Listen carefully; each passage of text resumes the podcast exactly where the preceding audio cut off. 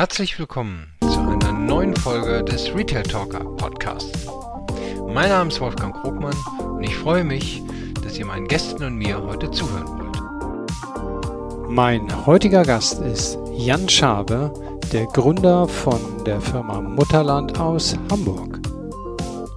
Wir backen ja selber, also jeden Morgen um 3 Uhr nachts starten unsere äh, Bäcker und Bäckerinnen irgendwie bei uns und äh, backen unsere Kuchenkekse und äh, Franzbrötchen und all das, was wir herstellen, ähm, wirklich selber und wirklich mit Handwerk ohne Fertigmischung und so. Und das ist na klar das, was es auch so ein Alleinstellungsmerkmal gibt, weil das ein unwahrscheinlich aufwendiger Prozess ist, diese Herstellung zu entwickeln. Besonders für mich, ich bin ja weder Bäcker noch Schokolatier aber habe ein Rieseninteresse.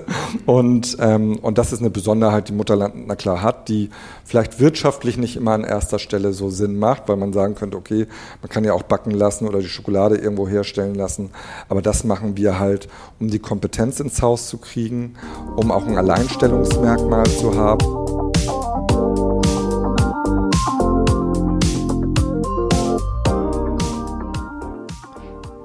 Wenn man sich mit Jan unterhält, wird sehr schnell klar, dass man nicht nur mit einem Medienprofi spricht, sondern vor allen Dingen mit einem Gründer, der getrieben ist, die besten regionalen Produkte von kleinen Manufakturen aus Deutschland zu finden und sie gekonnt zu inszenieren.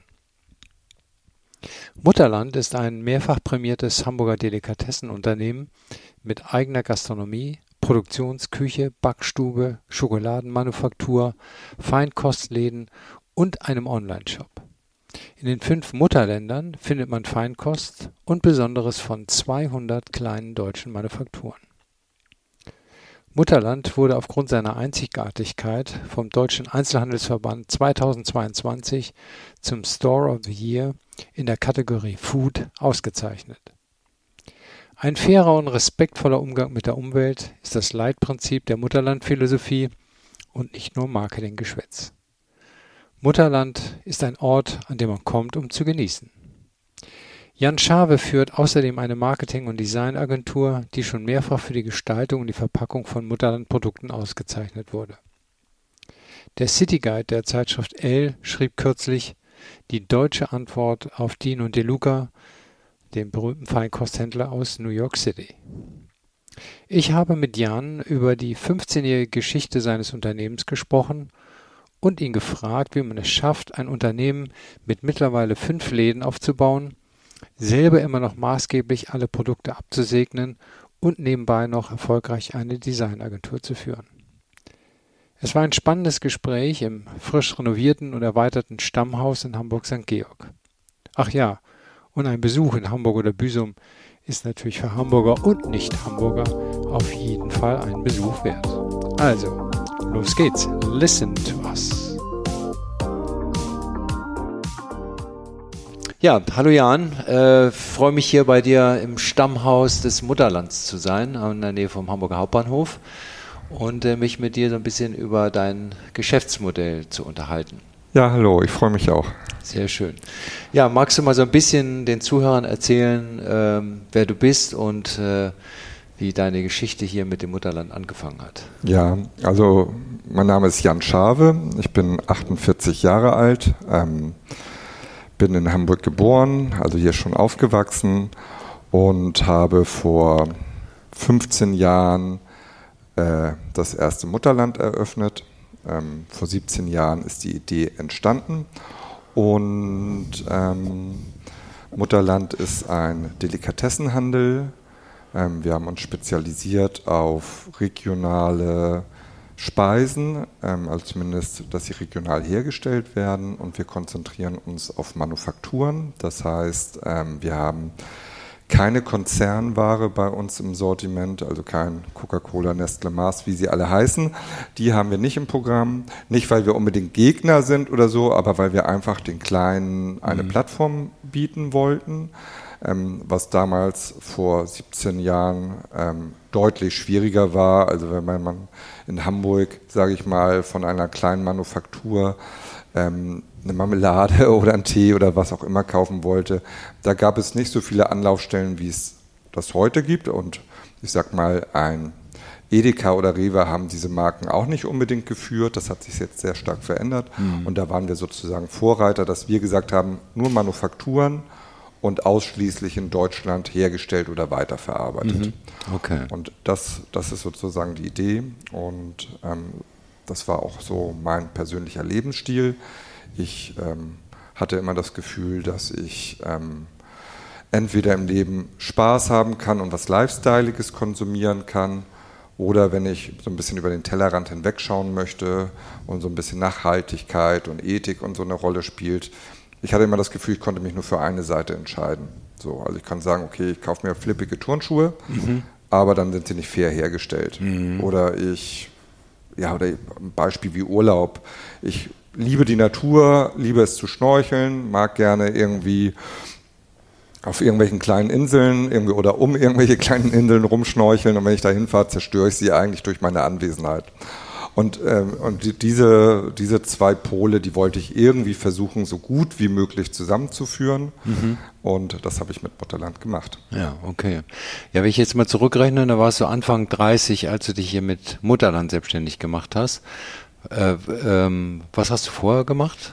Also ich bin Kommunikationswirt. Okay. Ich habe mich mhm. in der Zeit vorher immer so ein bisschen treiben lassen, hatte nicht so eine richtige Vision. Also meine Familie oder mein Vater ist Schifffahrtskaufmann, hatte überlegt, vielleicht erstmal in den Bereich reinzugehen, habe mhm. dann meine Ausbildung gestartet, habe gemerkt, okay, das ist überhaupt nicht mein Part. Ähm, ja. Hätte ich vielleicht mich so ein bisschen ins gemachte Nest setzen können, aber ich habe gemerkt, wenn ein Job keinen Spaß macht, dann kann man auch nicht gut drin sein. Nee, genau. Habe das halt nicht gemacht und dann, wie gesagt, habe ich, äh, bin ich, habe ein Studium gemacht, Kommunikationswirt, dann war ich Assistent von Peter Schmidt, hier dem mhm. Designguru aus Hamburg. Da habe ich auch sehr, sehr viel gelernt und hatte eine ganz, ganz spannende Zeit. Und, und dann habe ich mich selbstständig gemacht. Ja, das war ja sehr früh, ne? Mit deiner Selbstständigkeit. Also das bedarf ja auch viel Mut. Ja, da habe ich mir nie Gedanken drüber gemacht. Ich habe es einfach gemacht. Ja. ja, okay. Ja, und mit Mutterland muss ich sagen, also äh, äh, die Zuhörer können das ja nicht sehen, die werden es auf den Bildern sehen. Hier das äh, Stammhaus ist ja nun keine, das ist ja keine kleine Boutique, das ist ja eine richtig große und und und weit sichtbare Immobilie. Ähm, und das so als erstes Haus so mit Anfang 30 zu machen, das ist ja schon, finde ich, da muss man schon ein bisschen Mut mitbringen. Und du wirst ja nicht das einfach so ins Blau hinein gemacht haben, ne? Also ein bisschen blauäugig bin ich da schon rangegangen, weil ich ja nicht aus einer Kaufmannsfamilie jetzt aus der klassischen äh, Supermarkt oder sonst was Dynastie komme, sondern ich, na klar, da keine Erfahrung hatte. Wie gesagt, ich habe einfach gesagt, okay, ich möchte was machen, wo mhm. ich hinterstehen kann, wo ich von überzeugt bin und was ich entwickeln kann. Na klar habe ich vor ähm, 15 Jahren, als ich das erste Mutterland dann eröffnet habe, hier in Hamburg St. Georg, war das nicht so groß, wie es jetzt ist. Wir haben ja ähm, in der Corona-Zeit ganz passend haben wir uns stark vergrößert. Ja. Ähm, dazu muss ich na klar sagen, dass die Mietverträge vorher unterschrieben waren, bevor das Virus ähm, äh, begann. Und ähm, nee, also ich habe ja viel, viel kleiner angefangen. Also ich habe hier mit einem Geschäft angefangen, was unter 200 Quadratmeter hatte, mhm. ähm, hier in der Hauptbahnhofgegend. Das heißt, äh, St. Georg war zwar schon ein Szenestadtteil, aber so dichter man an den Hauptbahnhof rankommt, kam, so, umso schmuddeliger war das. Mhm. Und als ich mich für die jetzige Fläche damals beworben hatte, war ich, glaube ich, der einzige Bewerber so. Und mhm. ähm, mhm.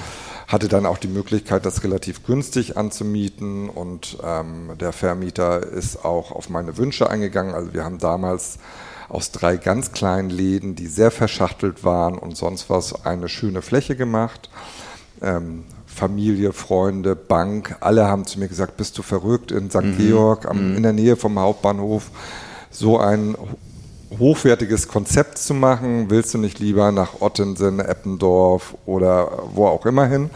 Und da habe ich gesagt, nee, möchte ich nicht, weil mhm. ähm, das Konzept soll halt für jedermann sein und ich finde, St. Georg ist eine unwahrscheinlich spannender Stadtteil, ähm, sehr multikulti ja. und ähm, auch sehr international. Also viele Touristen sind auch hier und gerade das finde ich spannend. Mhm. Und ähm, und habe einfach die Chance auch gesehen. Und hier ist eine starke Frequenz, klar. Also der ja. Hamburger Hauptbahnhof ist ja der meistfrequentierteste Bahnhof Deutschlands und mhm. ähm, auch um den Bahnhof herum ist immer was los, wenn am Neuen Wall oder am Jungfernstieg Totentanz ist im Hochsommer dann ist hier immer noch was los. Ja. Und, ähm, und deshalb war der Standort schon, finde ich, relativ smart gewählt, denke ich zumindest. Und ja, habe dann halt klein angefangen. Viele gesagt, also viele haben dann gesagt, oh Gott, das wird nie was. Also ich hatte auch wirklich viel Gegenwind. Und ja, das hat sich dann ja so entwickelt, eigentlich so wie es jetzt ist. Also ja. jetzt haben wir 1000 Quadratmeter im neuen Standort. Das ist na klar eine deutliche Vergrößerung. Aber das hat halt auch 15 Jahre gedauert. Ja, ja. Äh, zum Start nochmal zurück. Also auf 200 Quadratmeter hast du angefangen. Mhm. Dann hast du ja auch eine bestimmte Anzahl von Artikeln damals schon gehabt. Ja. Wie lange hat denn das gedauert, bis du sozusagen den Mix an diesen Artikel gefunden hast? Also es dauert ja immer noch an. Also mhm. wir verändern uns ja stetig und ähm, ich kann sagen, dass ähm, ich hatte ja zwei Jahre Vorlauf und Recherche mit Mutterland, bevor ich dann eröffnet habe. Zwei Jahre? Ja, ah, circa ja. zwei mhm. Jahre. Und, ähm, und da musste ich, na klar, mich überhaupt erstmal so ein bisschen in, in der Branche zurechtfinden. Also mhm. ich kannte, na klar, viele Sachen, aber kam ja aus einem anderen Bereich und musste mich erstmal schlau machen. Und man findet äh, die Hersteller, die ich habe, halt auf keiner Messe so wirklich. Also mhm. Also mittlerweile gibt es ja ganz viele kleine so spezifische Messen und so, die gab es damals auch nicht. Wenn ich jetzt auf die großen in den mhm. Messehallen irgendwo so gucke, in Frankfurt, Hamburg und sonst wo, dann ähm, gab es diese Messen nicht, wo ich meine Hersteller gefunden habe. Mhm. Das heißt, ich musste die anders finden. Das war na klar sehr zeitintensiv. Und viele haben mich für verrückt gehalten. Ich habe immer so eine Anekdote im Kopf, wo ich auf irgendeinem Bauernmarkt äh, so einen Käsehersteller aus Bayern gefunden habe, den ich mega fand und super. Und ich bin da hingegangen und habe ihm kurz mein Konzept erklärt was ich da machen möchte und so weiter. Und der hat mich für bekloppt erklärt und hat mich vom Käsestand da gejagt. der ist dann zwei Jahre später zu mir gekommen, also der wusste dann nicht, wer ich war und ist ja, zwei ja. Jahre dann an, später an mein Konzept herangetreten und hat sich äh, vorgestellt. Der wusste dann nicht, dass ja. wir uns schon kannten. Aber ähm, ja, also das war halt nicht ganz Aber du so hast einfach. ihn dann nicht vom Hof gejagt Nein, sozusagen. Hab, wir, haben, wir haben sogar zusammen dann gearbeitet eine Zeit lang. Ja. War eine sehr lustige Zeit und ähm, Nee, und ähm, also daher, das war schon, das war schon schwierig, aber ich habe, also wir haben heute über 200 Manufakturen bei uns im Sortiment und ich glaube, damals waren es wahrscheinlich 30 oder 40 und yeah. die Qualität der waren, also der Delikatessen und der Feinkost, die ich damals hatte, die war viel, viel schlechter als die, die ich heute habe. Also, ja, kann ähm, ich mir vorstellen. Es gibt ja auch heute, seit die letzten zehn Jahre gibt es ja auch unheimlich viele Startups, die Produkte neu entwickelt haben. Die gab es ja früher nicht. Das genau. macht es ja, will ich mal sagen, etwas leichter, auch da in der Qualität vielleicht deinen Anspruch zu erfüllen. Ne? Auf jeden Fall. Also es hat schon relativ schnell dann damals gestartet, dass ähm, immer wieder neue kamen. Also ich habe auch einige Manufakturen gehabt, die gesagt haben, okay, meine Gründungsidee kam bei euch im Mutterland. Also da habe ich wirklich einige gehabt, die gesagt haben, sie waren da, waren so überrascht von diesem mhm. Konzept, ähm, dass sie einfach Lust bekommen haben, auch in dem Bereich tätig zu sein. Also mhm. das heißt, es sind sehr viele Quereinsteiger, haben gestartet, auch eine Manufaktur zu gründen. Also ich erinnere mich an jemanden, an eine Dame, die ist dann Imkerin geworden, weil wir so viele Honige hier auch hatten mhm. und wollte das dann auch machen. Und, ähm, und das ist dann ziemlich schnell entstanden, dass da halt neue Manufakturen auf den Markt gekommen sind. Sind leider auch viele wieder verschwunden, weil es ist na klar am Anfang immer die Idee ganz toll und ähm, am Anfang ist man das klar so beflügelt und, und dann merkt man, okay, wie hart das Business dann doch am Ende ist mhm. und ähm, dass es nicht nur wichtig ist, vielleicht in ein Geschäft dann reinzukommen, sondern auch gekauft zu werden und drin zu bleiben. Und am Anfang macht man das dann alles für einen, und dann Mindestlohn, sage ich mal, bei sich selber. Klar. Man arbeitet dann irgendwie 80 Stunden die Woche ja. und hat eine kleine Idee. Und wenn man merkt, nach drei Jahren, man arbeitet immer noch 80 Stunden und verdient weniger als den Mindestlohn, dann sind viele dann doch so, dass sie sagen, okay, vielleicht gebe ich die Idee wieder ab oder ich weiß nicht was. Naja, auf jeden Fall hat sich das na klar super entwickelt ja. und heutzutage ist es ja, also wirklich finden das viele ja ganz toll, eine Manufaktur zu haben oder ein Handwerk wieder mhm. zu machen. Und da sind wir na klar froh drüber, dass der Markt sich da so verändert hat. Ja.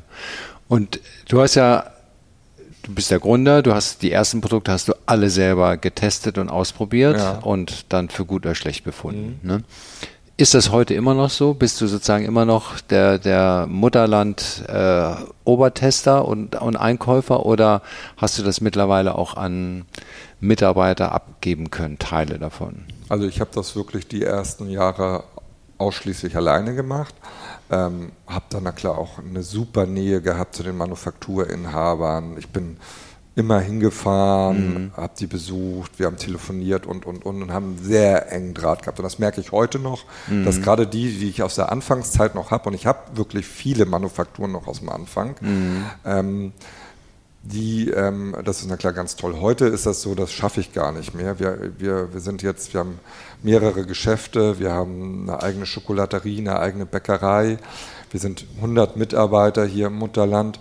Mhm. Da hat man na klar als Inhaber und Geschäftsführer dann oft leider andere Aufgaben, obwohl mir das ähm, Auswählen, Probieren, ähm, Finden sehr viel Spaß macht. Und jetzt habe ich zwei bei mir im Einkauf, die diese Produkte vorauswählen, die die ersten Kontakte mit den Lieferanten herstellen. Es ist ja auch so, dass wir schon seit vielen Jahren eigentlich nicht mehr suchen müssen, sondern deutlich mehr Anfragen von Manufakturen haben, als wir aufnehmen können. Ah, ja. mhm. Und ähm, deshalb müssen wir gar nicht mehr so suchen. Mhm. Also auch durch Social Media findet man ja oft die Manufakturen ja. früher, als dass sie herstellen. Also, mhm. also das ist gar nicht mehr so schwierig. Ähm, und das machen meine beiden Einkäufe. Da habe ich sensationelle, ein sensationelles Team, die wirklich sehr, sehr viel Kompetenz haben. Und ähm, und das macht richtig Spaß mit dem, weil man auch merkt, dass die das mit Herzblut machen und von der mm. Idee überzeugt sind. Dennoch läuft jedes Produkt am Ende, bevor es gelistet wird, über meinen Tisch. Also es findet kein, kein, keine Manufaktur den Weg in unsere Regale, ohne dass ich mein Go gegeben habe. Also letztendlich so ein bisschen meine Handschrift und ähm, der rote Faden so von meiner, meiner ja. Empfindung bleibt. Na klar, und ich lasse mich na klar überzeugen. Also wir hatten, ähm, als wir jetzt ähm, vorletztes Jahr neue Gins gelistet haben, wir haben mittlerweile 100 deutsche Gins in unserem Sortiment.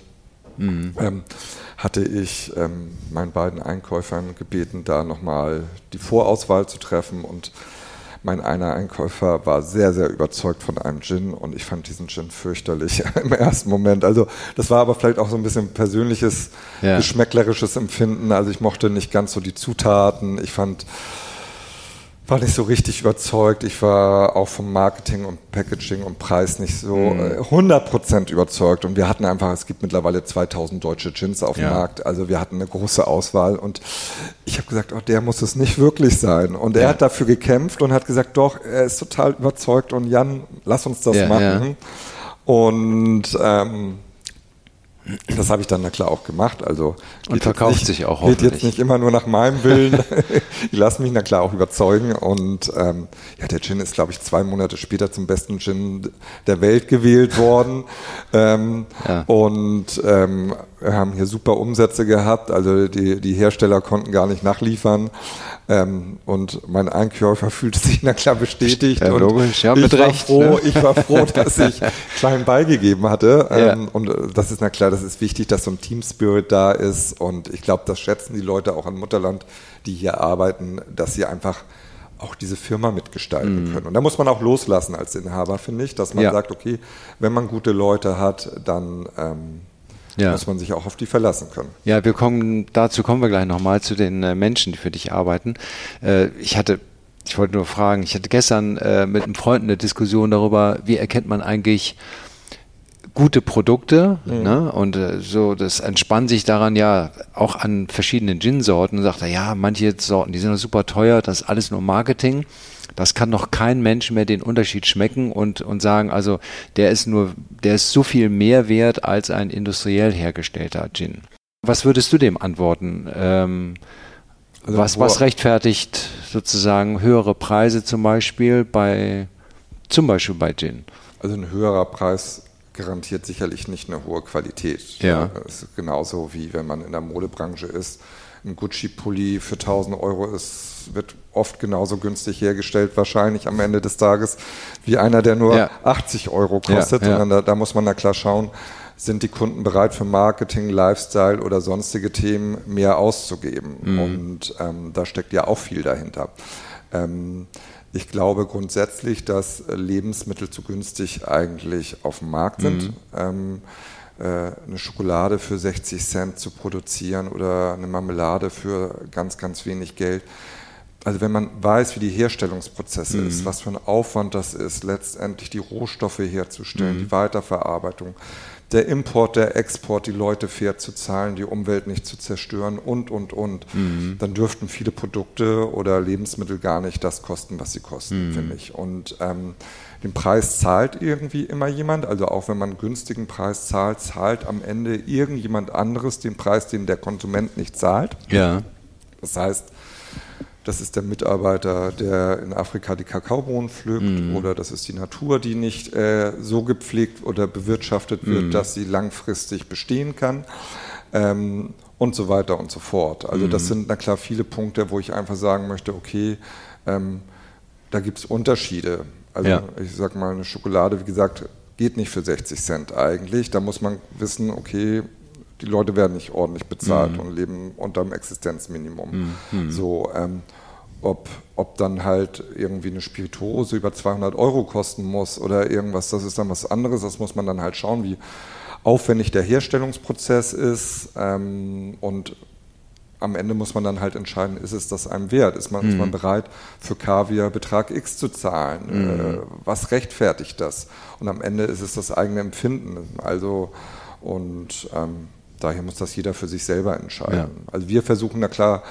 ähm, die Sachen zu analysieren und gucken und haben da klar ein Gefühl und sehen da klar, okay, das Produkt kostet dies und ein ähnliches kostet das. Warum kommt ein Preisunterschied zustande? Oft sind es dann auch vielleicht im Hintergrund noch Stories, wo man sagt, okay, hier arbeiten vielleicht andere Menschen, Menschen mhm. die äh, gefördert werden. Also solche Manufakturen ja. haben wir auch, die dann halt Wohnprojekte oder Menschen, die behindert oder vielleicht ein Burnout, mhm. also einfach dem Druck nicht gewachsen sind, den es heute vielleicht in der Arbeitswelt gibt und vielleicht ist da auch ein soziales Pro mhm. Projekt hintergeschaltet.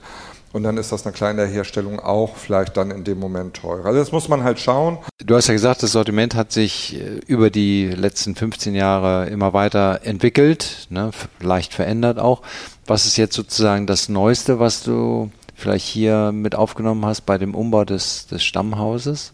Also dadurch, dass wir im Stammhaus deutlich mehr Platz haben, konnten wir ja hier uns ein bisschen mehr ausbauen. Ist mhm. na klar schwierig gewesen, da wir das genau in der Corona-Zeit gemacht haben. Also wir haben na klar versucht, auch den stationären Handel irgendwie interessanter zu machen als jetzt nur den Online-Handel. Also wir bespielen mhm. ja beides. Also viele bestellen bei uns online, aber viele kommen auch zu uns logischerweise in die Gastronomie oder ins Geschäft. Man guckt na klar, was ist der Mehrwert? Und der Mehrwert ist na klar riechen, schmecken und mhm. vielleicht auch das eine oder andere sehen.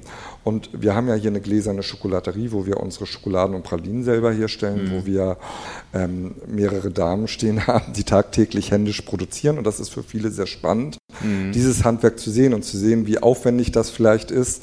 Ähm, und zu sehen, dass wir jetzt nicht irgendwie eine Mutterland-Schokolade im Regal haben, wo nur ein Aufkleber drauf mhm. ist, wo viel Marketing ist. Es gibt ja auch viel im Markt. Mhm. Also sage ich mal, dass einfach gelabelt oder umetikettiert wird als Beispiel so und dass man dann halt sieht, dass bei uns dann diese Sachen auch wirklich hergestellt werden. Also zum Beispiel war äh, meine Chefin aus der Schokolaterie, die war jetzt gerade mehrere Tage in Ecuador über eine Woche und war auf den Plantagen vor Ort ähm, und hat sich wirklich angeschaut, wie die Bauern dort mhm.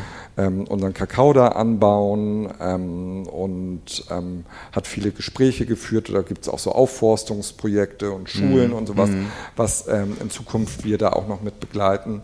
Und, ähm, und das ist halt so, dass da halt auch wirklich bei uns Inhalte sind, die wir dann hier vor Ort, na klar, viel besser transportieren können als vielleicht nur online. Also mhm. geht na klar auch mit einem Imagefilm oder so online, aber ähm, das ist halt sehr spannend. Genauso so die Bäckerei. Wir backen mhm. ja selber, also jeden Morgen um drei Uhr nachts starten unsere äh, Bäcker und Bäckerinnen irgendwie bei uns und äh, backen unsere Kuchenkekse mhm. und äh, Franzbrötchen und all das, was wir herstellen, ähm, wirklich selber und wirklich mit Handwerk ohne Fertigmischung und so. Und das ist na klar das, was es auch so ein Alleinstellungsmerkmal gibt, weil das ein unwahrscheinlich aufwendiger Prozess ist, diese Herstellung zu entwickeln. Mhm. Besonders für mich, ich bin ja weder Bäcker noch Schokolatier. Aber habe ein Rieseninteresse. Mhm. Und, ähm, und das ist eine Besonderheit, die Mutterland na klar hat, die vielleicht wirtschaftlich nicht immer an erster Stelle so Sinn macht, weil man sagen könnte, okay, man kann ja auch backen lassen oder die Schokolade irgendwo herstellen lassen. Aber das machen wir halt, um die Kompetenz ins Haus zu kriegen, um auch ein Alleinstellungsmerkmal zu haben. Ne? Also mhm. bei der Mutterland-Schokolade kriegt man na klar hauptsächlich nur im Mutterland, also wir bieten es auch einigen anderen hochwertigen Feinkosthändlern oder mhm. Hoteliers mhm. an, aber ist schon was Besonderes. Das ist na klar was anderes, als wenn ich jetzt hier eine Schokolade anbiete, die es vielleicht noch in 20 anderen Geschäften in Deutschland gibt. Ja, und diese, äh, lasst ihr die Kunden das vor Ort auch, also nicht nur sehen, sondern erzählt ihr die Geschichte auch, steht die irgendwie auf einer Tafel oder, weil ich kann ja an dieser Schokolatier Manufaktur vorbeigehen, ja. da könnte ich mir meinen Teil denken, aber dann weiß ich noch nicht, dass vielleicht die Kaffeebohnen oder die Schokoladenbohnen aus äh, Ecuador kommen. Ja. Also wir bieten einerseits ab und zu Kurse an. Das mhm. bauen wir jetzt nach Corona auch noch stärker aus. Also wir haben jetzt gerade in der hier Hamburger Bücherhalle einen Vortrag gehalten mhm. oder haben hier ab und zu dann auch Journalisten oder äh, Blogger, die kommen in der Gruppe mhm. und wo wir so Vorträge halten, bieten das aber auch unseren Kunden an. Ähm, das heißt, wir erzählen die Geschichte persönlich. Ähm, die Schokolatier, Schokolatier äh, die Schokolaterie öffnet auch manchmal ihre Fenster. Das heißt, mhm. man kann da so ein bisschen durchsprechen und mit den Leuten dann auch reden oder die geben mhm. mal was raus zum Probieren, was gerade mhm. frisch gemacht wurde. Ähm, und was wir na klar auch oft haben, sind na klar auch die Manufakturinhaber haben wir hier auch vor Ort. Mhm. Ähm, war in der Corona-Zeit auch nicht möglich, aber jetzt wieder. Ähm, das heißt, wir haben jetzt hier irgendwie dann ein Gewürzehersteller oder ein, ein, ein, Schnapsmeister, wollte ich schon sagen, mhm. ein Schnapsbrenner, ähm, der dann hier vor Ort steht und alles erklärt und sagt, was er da Besonderes macht, von welchen Bauern er sein Obst kriegt oder, oder, oder. Und man gleichzeitig probieren kann. Und das ist natürlich ein großer Vorteil zum Online-Shop. Da ist Riechen und Probieren nicht möglich. Okay. Also zu den Standorten. Es gibt ja drei Standorte, sage ich mal, klassische Mutterlandstandorte. Mhm. Lebensmittel, Delikatessen, teilweise Gastro dabei, ne, in unterschiedlicher Ausprägung. Äh, dann gibt es jetzt auch relativ neu äh, in Büsum einen Standort. Ja. Das ist jetzt außerhalb von Hamburg. Das ist ja wahrscheinlich erhöht ein bisschen die Komplexität. Ja. Aber ähm, das ist ja auch noch ein normaler. Und dann fand ich jetzt sehr überraschend äh, diese Kooperation äh, in dem Mont Blanc Haus. Äh, da betreibt ihr innerhalb des Mont Blanc Hauses äh, äh, das Mitarbeitercafé, was aber auch für andere zugänglich ist. Ne? Eher kein Mitarbeitercafé, also die okay. Mitarbeiter kommen da auch gerne hin. Ach so, okay, weil, alles klar. Ja. klar also die Mont Blanc Zentrale ist ja beim Volksparkstadion, also in Stellingen. Ja. Ähm, da ist ja, sage ich mal, das Umfeld glänzt jetzt nicht mit hochwertigen Coffeeshops mhm. oder sonstigen Sachen. Ähm, die freuen sich na klar sehr, dass wir dort ähm, das Café übernommen haben. Also Montblanc hat ja in der Zentrale in Stelling, wo jeder, jedes Schreibgerät, was heutzutage irgendwo auf der Welt verkauft wird, wird ja tatsächlich mhm. noch in Hamburg hergestellt, mhm. dort in Stelling. Und die haben ein Museumhaus, äh, Museumhaus sage ich schon, ein Mont Blanc Haus, äh, haben die gebaut, sensationelle Architektur, ja. was so eine Art ähm,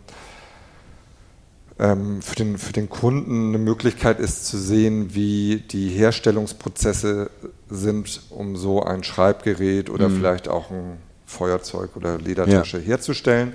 Ähm, aber man erfährt auch alles über die Geschichte. Also Mont Blanc möchte das jetzt nicht Mont Blanc Museum mhm. nennen, mhm. sondern es ist eher sozusagen eine Möglichkeit für die Kunden ähm, zu schauen, was steckt eigentlich hinter dieser Marke. Mhm. Und äh, ich war dort, wurde eingeladen vor der Eröffnung, mir das mal alles anzuschauen und ähm, finde Mont Blanc ist einfach eine tolle Marke. Mhm. Ähm, für, ist ja eine internationale Marke, aber trotzdem kommt sie halt aus Hamburg, was viele ja. nicht wissen. Mhm.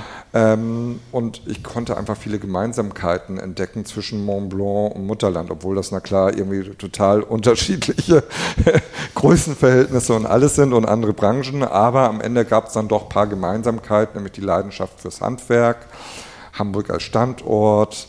Ähm, es geht na klar viel um Kalligrafie beim Mont Blanc. Wir haben ein handgeschriebenes Logo, wir haben beide ein mhm. schwarz-weißes Logo und so weiter und so fort. Also es gibt viele Sachen, äh, die irgendwie harmonieren. Und man fragte uns, ob wir nicht Lust hätten, die Gastronomie in diesem besonderen Haus zu führen. Und mhm. wir waren da sehr überrascht und haben uns sehr gefreut, dass so eine große Marke wie Montblanc uns da fragt und ähm, haben uns entschieden, das mit denen in Kooperation mhm. zu machen. Das heißt, das ist eine Möglichkeit, nach dem Rundgang im Haus ähm, noch was zu essen und zu trinken. Mhm. Ähm, aber wir betreuen auch die ganzen Veranstaltungsräume, Veranstaltungen und Inhouse-Veranstaltungen. Also das heißt, ähm, Sie bieten Kalligrafiekurse an, man kann da die Veranstaltungsräume auch als fremde Firma mieten und so weiter. Und dann gibt es na klar immer Caterings. Ja. Und das machen wir auch. Also es gibt viel noch hinter den Kulissen, was wir dann auch dort ähm, letztendlich bewirtschaften. Mhm. Und äh, das ist eine spannende Geschichte und das machen wir jetzt seit zwei Monaten und da fühlen wir uns sehr geehrt, in diese Kooperation gehen. Ja. Zu, also ah, ja. in diese Kooperation ja. gegangen Und ist jetzt sozusagen der Schritt nach Büsum an die Nordseeküste, ist das sozusagen auch der erste Schritt, um Mutterland vielleicht aus Hamburg heraus weiter wachsen zu lassen? Oder würdest du sagen heute, nee, ich, also jetzt klar, das Corona bringt sowieso wahrscheinlich noch ein paar andere Überlegungen rein, aber würdest du, ansonsten hattest du, glaube ich, nicht so wirklich vorgehabt, äh, von, außerhalb von Hamburg jetzt zu gehen. Ja, es ne? ist zumindest noch Norddeutschland. Ja, gerade so, ähm, ja. Auch das ist wie so vieles in meinem Leben eher so ein bisschen zufällig entstanden. Ich bin ja ein Freund davon, ähm, Sachen passieren zu lassen einfach. Und ähm, nach Büsum sind wir eigentlich gegangen, weil ich mich mit dem Jens Rocker getroffen habe. Das ist der Inhaber von den Heimathafenhotels, ähm, sehr mhm. sympathischer Mann. Und ähm, wir haben so ein bisschen gesprochen, was die Heimathafenhotels mit Mutterland so mhm. zusammen machen könnten und haben so ein bisschen rumgesponnen. Und am Ende ist es halt geworden, dass wir in einem neuen Hotel, was noch in der Planung zu dem damaligen Zeitpunkt war, nämlich das Leithaus in Büsum, mhm. dass wir dort unter anderem das ganze Teesortiment machen. Und das haben, haben wir dann damals besprochen, dass wir das machen möchten. Und dann sind wir vor Ort gewesen, um uns das anzugucken. Und dann kam die nächste Idee, ob wir nicht eine Mutterland-Suite mhm. machen möchten. Also dort gibt es verschiedene Marken, die eine eigene Suite gestaltet haben. Also der Autohersteller Mini hat das zum mhm. Beispiel mhm. gemacht, der hat Suiten hergestellt oder die äh, äh, Gin-Marke Gin Sul, von der ich vorhin schon gesprochen habe, die haben dort auch eine Suite gestaltet, mhm. die dann sozusagen ein monothematischen, besonderes Thema haben und einfach ein bisschen anders sind als die anderen Zimmer. Mhm. Und das fanden wir eine super Idee, wobei ich das eine Herausforderung fand, aus Mutterland eine Suite zu machen, aber am Ende ist es so eine große Küche geworden, sage ich mal. Alles ist gefliest und ja. wir sind die einzige Suite, die eine eigene Küche hat. Man kann also dort ein bisschen braten und kochen, wenn man möchte. Und ähm, haben dort halt diese Suite gemacht. Und durch diese Suite war ich halt öfter dort und ähm, es war noch ein Ladenlokal frei an dem Hotel, was eine sehr skurrile räumliche Architektur hatte. Es ist einfach ein sehr kleiner Laden, aber es ist der erst, das erste Geschäft hinter dem Deich, also mhm. sozusagen direkt in der Haupteinkaufsstraße, also ein sensationeller Standort.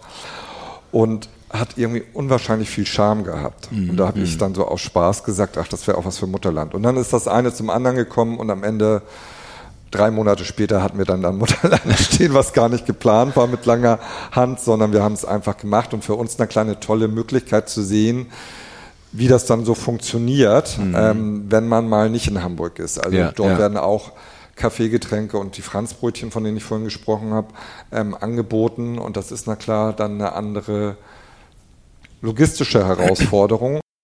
Ja, aber trotzdem, also in, in der Kombi oder überhaupt außerhalb, äh, also ich meine, man könnte ja auch noch nach Kiel gehen oder nach Bremen, mhm. Hannover jetzt, um mal bei, in Norddeutschland zu bleiben oder Lübeck. Wäre das überhaupt eine Überlegung oder findest du das schwierig, sozusagen so einen Gedanken wie Mutterhaus zu transferieren?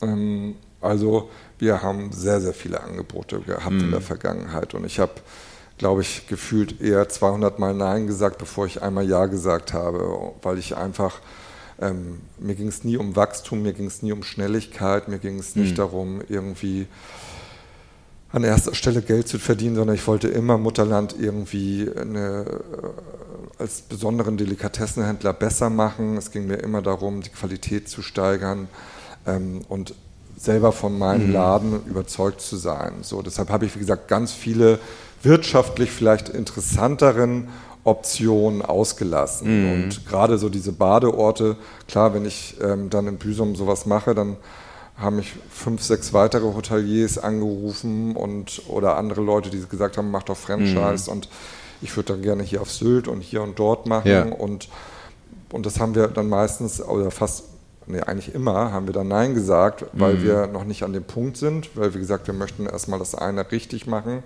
und dann auch die Fehler ausmerzen, bevor wir vielleicht eine nächste Entscheidung fällen. Und wie gesagt, im Augenblick steht das nicht zur Diskussion. Also ich möchte nicht Jack Wolfskin des Lebensmittelhandels Nee, nee, werden nee. und dann in jedem Badeort in, in, an der Ost- und Nordsee irgendwie so meinen Laden aufmachen. Also dazu sehe ich mich dann doch großstädtischer irgendwie. Ja, ja. Und ähm, das ist nicht in Planung. Nee, auf der anderen Seite habt ihr ja ein sehr gesundes, breites Fundament, ja, und äh, die Geschichte ist ja nun auch mal so, das hat sich ja, es ist ja mal weiter gewachsen. Ne? Auch das Haus hier, das Ja. Stammhaus ist größer geworden, fünfmal so groß wie am Anfang. Also insofern ist ja fast voraussehbar, in den nächsten zehn Jahren wird das auch irgendwo hinwachsen, äh, weil, weil du wirst, du selber bleibst ja auch nicht stehen. Ne? So nee, wir bleiben nicht stehen und Nee. wir werden wahrscheinlich auch wachsen und wir gucken na klar auch gerade in der heutigen Zeit, wo so viel Veränderung stattfindet und Mhm. so viel Umbruch ist.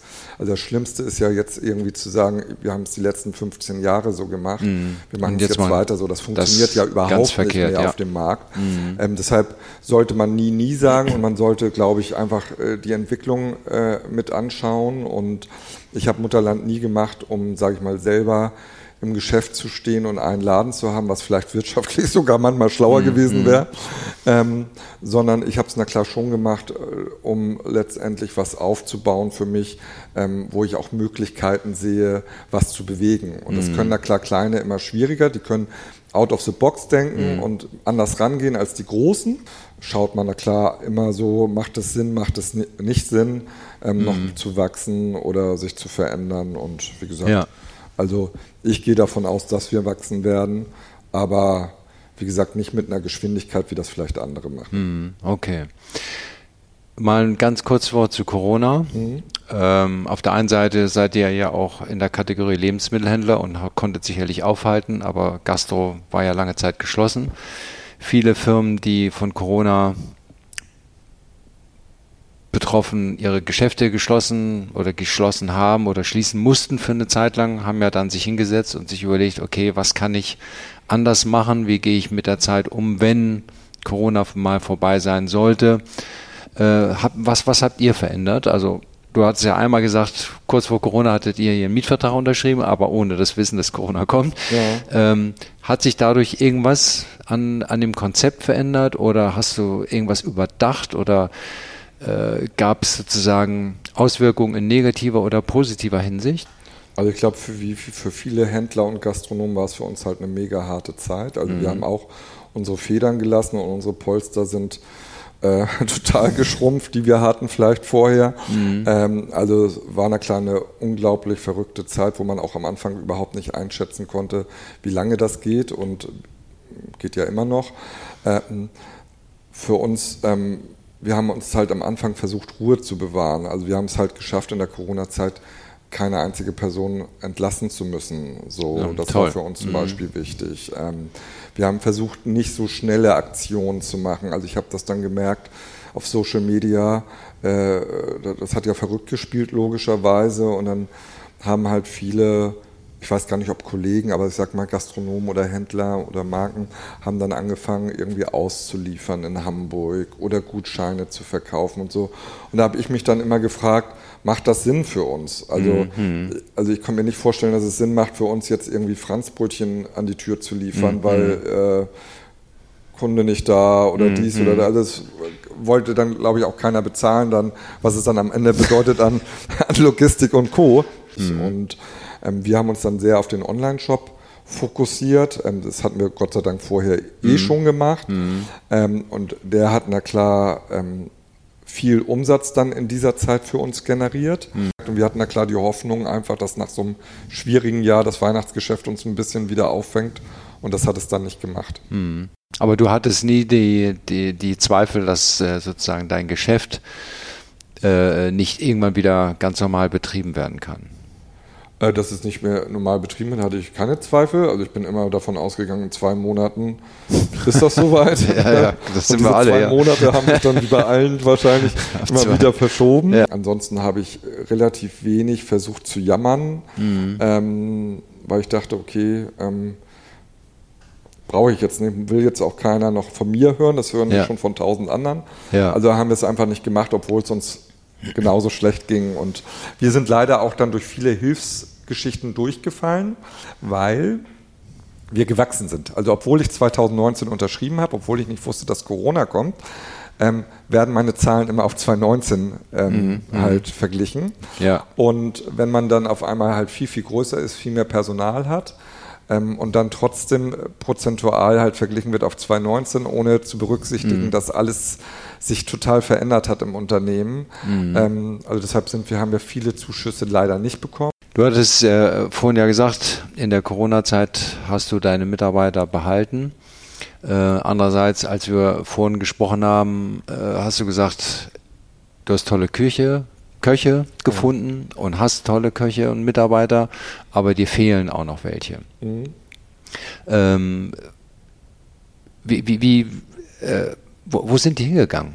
Ja, also die fehlten in der Gastronomie im Einzelhandel schon vor Corona. Also wenn man in der okay. Hamburger Innenstadt, sage ich mal, durch eine Straße gegangen ist, mhm. war in jedem Schaufenster ein Schild, wir suchen Mitarbeiter ja. und ähm, uns fehlten die auch schon vorher, also auch uns jetzt als Mutterland. Und ähm, wie gesagt, wir haben immerhin 100 Mitarbeiter.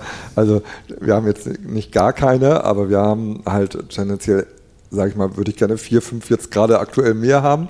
Und das Problem ist ja, dass wenn Mitarbeiter fehlen, dass das ähm, auf dem Rücken der Kollegen gemacht wird. Mhm. Also sprich, ich als Chef möchte ja nicht meine Mitarbeiter verheizen. Ich möchte auch nicht, dass sie irgendwie den Ärger von Kunden ausgesetzt sind und so weiter. Mhm. Das heißt also für mich ist es super, super wichtig, das Team voll zu besetzen. Mhm. Und ähm, es wird auch nicht, es ist auch wirtschaftlich überhaupt nicht sinnvoll, was, glaube ich, der eine oder andere manchmal denkt, dass man Stellen absichtlich nicht besetzt, weil am Ende des Lieds muss ich Überstunden irgendjemanden wahrscheinlich machen lassen mhm. oder ich muss den Laden schließen. Mhm. Ähm, heißt entweder Umsatzausfall mhm. oder Überstunden bedeutet ja nicht, dass die Leute nicht bezahlt werden.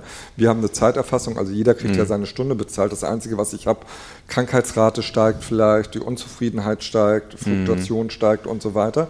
Also sprich, ich ich will ja, dass meine Mitarbeiter glücklich sind, wenn sie beim Mutterland arbeiten. Und, und deshalb versuchen wir, diese Leute zu kriegen. Mhm. Und das Tolle ist auch bei unserem Team, dass fast alle wirklich, na klar, ganz interessiert sind. Mhm. Ähm, also ich habe hier einen eine, eine Kollegin zum Beispiel, die war gerade im Urlaub und hat zwei von unseren Manufakturen besucht. Ich wusste das gar nicht, aber die hat sich, hatte selber Interesse und hat gesehen, okay, wenn ich so und so fahre, dann ist das mhm. möglich. Toll, ja. Und war dann vor Ort. Und wenn ich die hier reden höre, die, die, die Geschichten, die sie erzählt, mhm. das ist halt einfach, hat Hand und Fuß und man mhm. merkt halt, das ist Fachhandel dann ja. am Ende. Ich denke, wir sind hier ein sehr familiärer Haufen mhm. und ich merke auch, also dass die Gruppen untereinander sich unwahrscheinlich mögen und verstehen, ne? auch wenn dann vielleicht gesagt wird, oh, wir sind jetzt unterbesetzt, mhm. aber ich mhm. kann da klar auch nichts dafür, wenn dann zwei Leute auf dem Festival waren, Corona bekommen haben und ausfallen mhm. kurzfristig. Ich habe keine Leute im Schrank stehen, die ich dann rausholen nee, nee. kann und Ne, nee, aber da ist dann ja für die Mitarbeiter wichtig, dass man mit denen redet, äh, damit sie die Hintergründe kennen und sagen, okay, ja, dafür kann ja nichts, ne? wenn die jetzt auf dem Festival waren, sich angesteckt haben. Der hat tatsächlich keine im Schrank. Uns bleibt nichts anderes übrig, als jetzt irgendwie das zu kompensieren. Dann ist aber trotzdem gut, wenn man vom Chef das selber gehört hat oder ne, äh, ja. damit man dem, damit man auch vertraut, äh, dass, dass man da eingebunden ist. Ja. Und, ne? Ich glaube, da haben auch viele ein Verständnis und mhm. ähm, wie gesagt, wir haben echt ein tolles Team. Also ich muss das wirklich sagen, auch gerade Leute, die neu zu uns in die Firma kommen, mhm. sagen mal, wow, also Team Spirit ist super bei euch und ja. so weiter. Es hört na klar manchmal dann auf mit dem Verständnis, wenn es um einen selbst geht. Ne? Wenn, wenn, wie gesagt, mhm. Kollegen krank werden und man am Samstag auf einmal einspringen soll, dann ist keiner begeistert und das verstehe ich auch. Mhm. Und das ist mhm. na klar in so einer Krankheitswelle und jetzt haben wir ja wieder so gerade so eine Geschichte, wo Corona einfach wieder stärker gerade zum Vorschein kommt, dann passiert es na klar, dass dann einfach mehr Leute eine Woche ausfallen mhm. und man versucht es dann halt ähm, aufzufangen irgendwie. Und das ist dann eine kleine schwierige Zeit. Und ja. die Erwartungshaltung ist, dass wir halt Probleme lösen in der Geschäftsführung oder in der Personalabteilung. Das versuchen wir so gut wie möglich. aber wie gesagt, manchmal ist es echt schwierig. ja, ich könnte mir auch vorstellen, äh, so das Thema Abgeben von Führungskompetenz. Also du hast das ja vorhin so schön äh, erläutert, äh, deine beiden Einkäufer oder jetzt das Beispiel der eine Einkäufer, der den Gin haben wollte, ja. Mhm. Äh, es ging aber trotzdem noch über deinen Tisch. So, und da ist man ja Früher hat man alle selber gemacht. Ja. Jetzt bei 100 Mitarbeitern und bei mehreren Standorten kann man nicht mehr alles selber machen. Also man muss ja abgeben. Ne? Ja. Aber das, man gibt dann ja auch was weg. Man muss loslassen. Das ist ja nicht immer einfach. Ne? Ja. Es ist zwar, es klingt selbstverständlich, dass man das macht, aber einfach ist es ja nicht. Ja. Also an dem Beispiel Gin hast du gesehen, okay, da war, da hat das gut funktioniert. Aber das gibt sicherlich auch Beispiele, wo du denkst, ach, wenn ich das jetzt abgebe, dann äh, bin ich mir nicht sicher, ob das von alleine so laufen wird. Ne? Mhm. Lässt ja. du das dann trotzdem zu? Naja, ich behalte es na klar dann im Auge. Ja. Und wie gesagt, ich, ich habe ja auch kein, ich kann ja auch nicht zaubern und mhm. äh, wenn wir Anzeigen schalten oder also wir haben ganz viele Tools, die wir na klar auch benutzen, um dass die Mitarbeiter zufrieden sind oder dass wir neue Mitarbeiter kriegen. Ähm, da verwenden, sind wir schon kreativ, bin ich der Meinung. Mhm. Und wenn ich das auch da vergleiche, die Benefits, die wir haben und so weiter mit anderen, dann sind wir da gut aufgestellt. Hm. Okay, jetzt mal eine kurze Frage. Handel insgesamt, du hast es vorhin schon angesprochen, verändert sich, hat sich vorher schon verändert durch äh, die ganzen Online-Aktivitäten. Jetzt kommt sozusagen, hat sich das beschleunigt. Äh, viele Ketten besonders sind sehr stark betroffen aus dem Fashion-Bereich, werden die Läden geschlossen, wird das Netz verkleinert. Und so eine Mönckebergstraße, finde ich, die sieht ja doch äh, im Moment jetzt nicht gerade lebendig aus, finde ich. Wenigstens ja? haben sie ja gerade die Affen dort, die Kunstinstallation der Affen, ja, ja. die gegen den Konsum ähm, eigentlich protestieren. Ähm. Passende Stelle, aber ja. Ja, ja, ich meine, äh, und in, dem, in dem Kaufhofhaus ist jetzt die äh, Bensky-Ausstellung. Äh, vielleicht ist das ja auch die Zukunft. Äh, ne? Also ich glaube, der Handel hat sich, na klar, 15 Jahre jetzt, seitdem ich am Markt bin, so stark verändert. Das hätte ich mir auch nicht träumen mhm. lassen. Also klar, Online-Shop gab es schon vor 15 Jahren, aber hatte überhaupt keine große Bedeutung.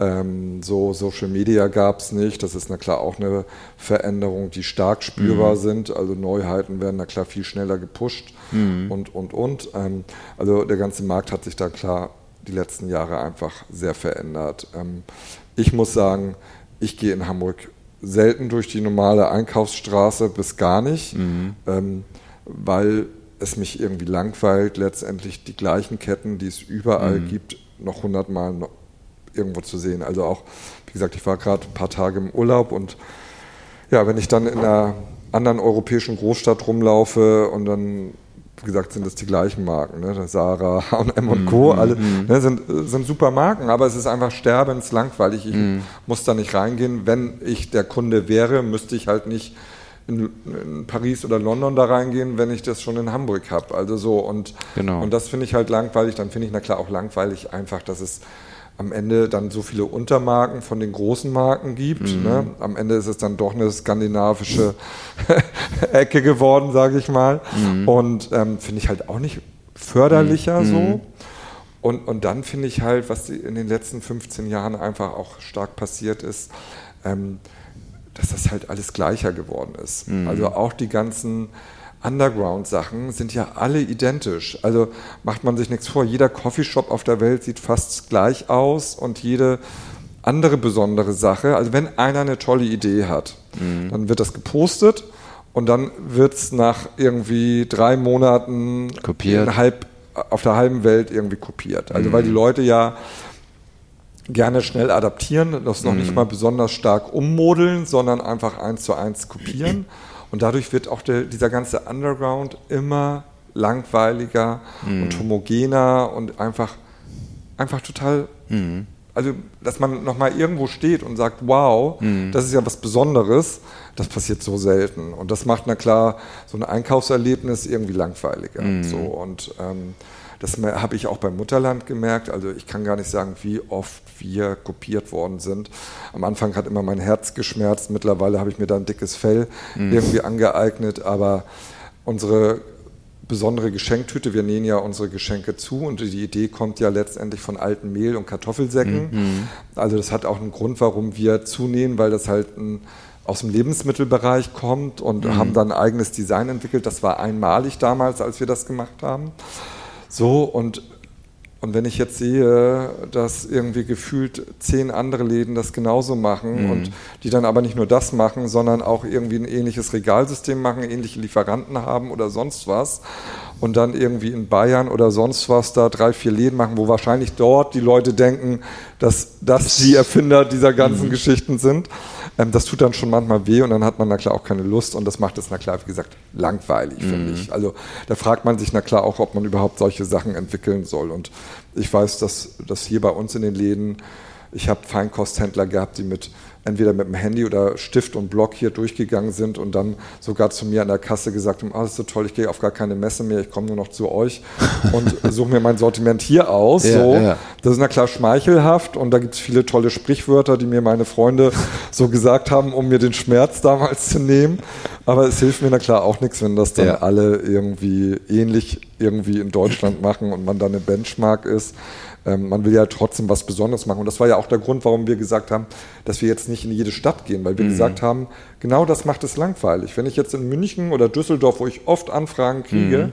ein Mutterland mache, warum soll ich in Hamburg gehen? Also ich, äh, ich gehe ja zu Harrods oder sonst was in London, weil es mhm. Harrods eigentlich nicht gibt. Dann gab es irgendwann mal einen Hamburger Flughafen, auch einen Harrods hier in Hamburg. Mhm warum soll ich zu Harrods in London gehen, wenn ich rein tue und mir meinen Tee dort holen, wenn ich den jetzt hier am Hamburger ja. Flughafen kriegen kann? Mhm. Und das ist das Gleiche, was mit Abercrombie und Fitch war, unabhängig von deren Ausrichtung und deren ganzen rassistischen mhm. Probleme, die Abercrombie dann hatte, äh, ähm, war ja auch damals, man ist zu Abercrombie gegangen, weil man es nur in New York oder mhm. London oder so bekommen hat und letztendlich so ein bisschen zeigen wollte, ha, mhm. ich habe hier diese coole Marke aus den Staaten oder sonst was. Und auf einmal gab es das in jedem Shoppingcenter in Deutschland und die Marke wurde unspannend. Mhm. So, und das hat was mit Begehrlichkeit zu tun. Mhm. So, und das müssen die Leute halt lernen, dass man eine Begehrlichkeit eigentlich nur darüber kriegt und deshalb gibt es ja auch diese ganzen Turnschuh-Raffles und so, wo mhm. die Turnschuhe so limitiert sind. Die könnten na klar die Turnschuhe 100.000 Mal mehr herstellen, aber sie versuchen eine Begehrlichkeit über eine begrenzte Verfügbarkeit mhm. zu machen. Das ist genauso wie Hermes mit deinen Handtaschen.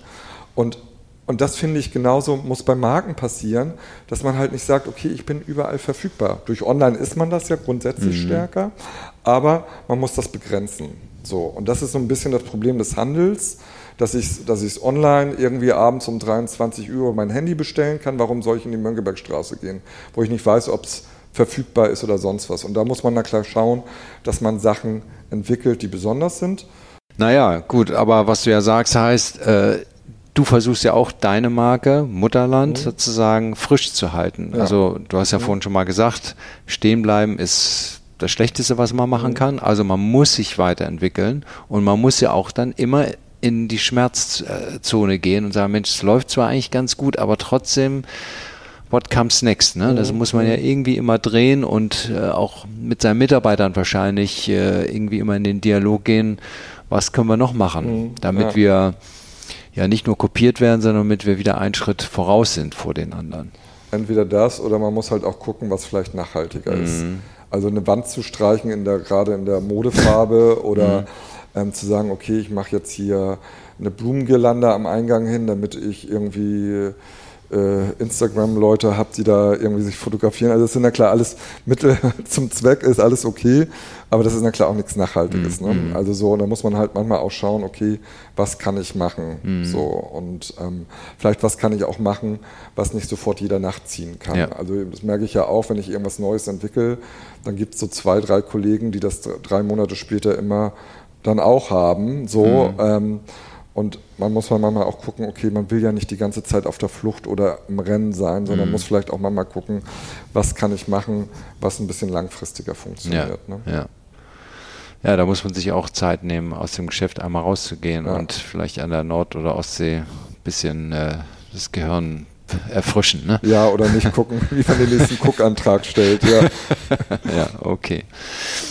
Gut, Jan. Ähm, ja, vielen Dank äh, für deine Zeit und das Gespräch. Fand ich sehr aufschlussreich. Ich hoffe, dass die Zuhörer das auch so empfinden.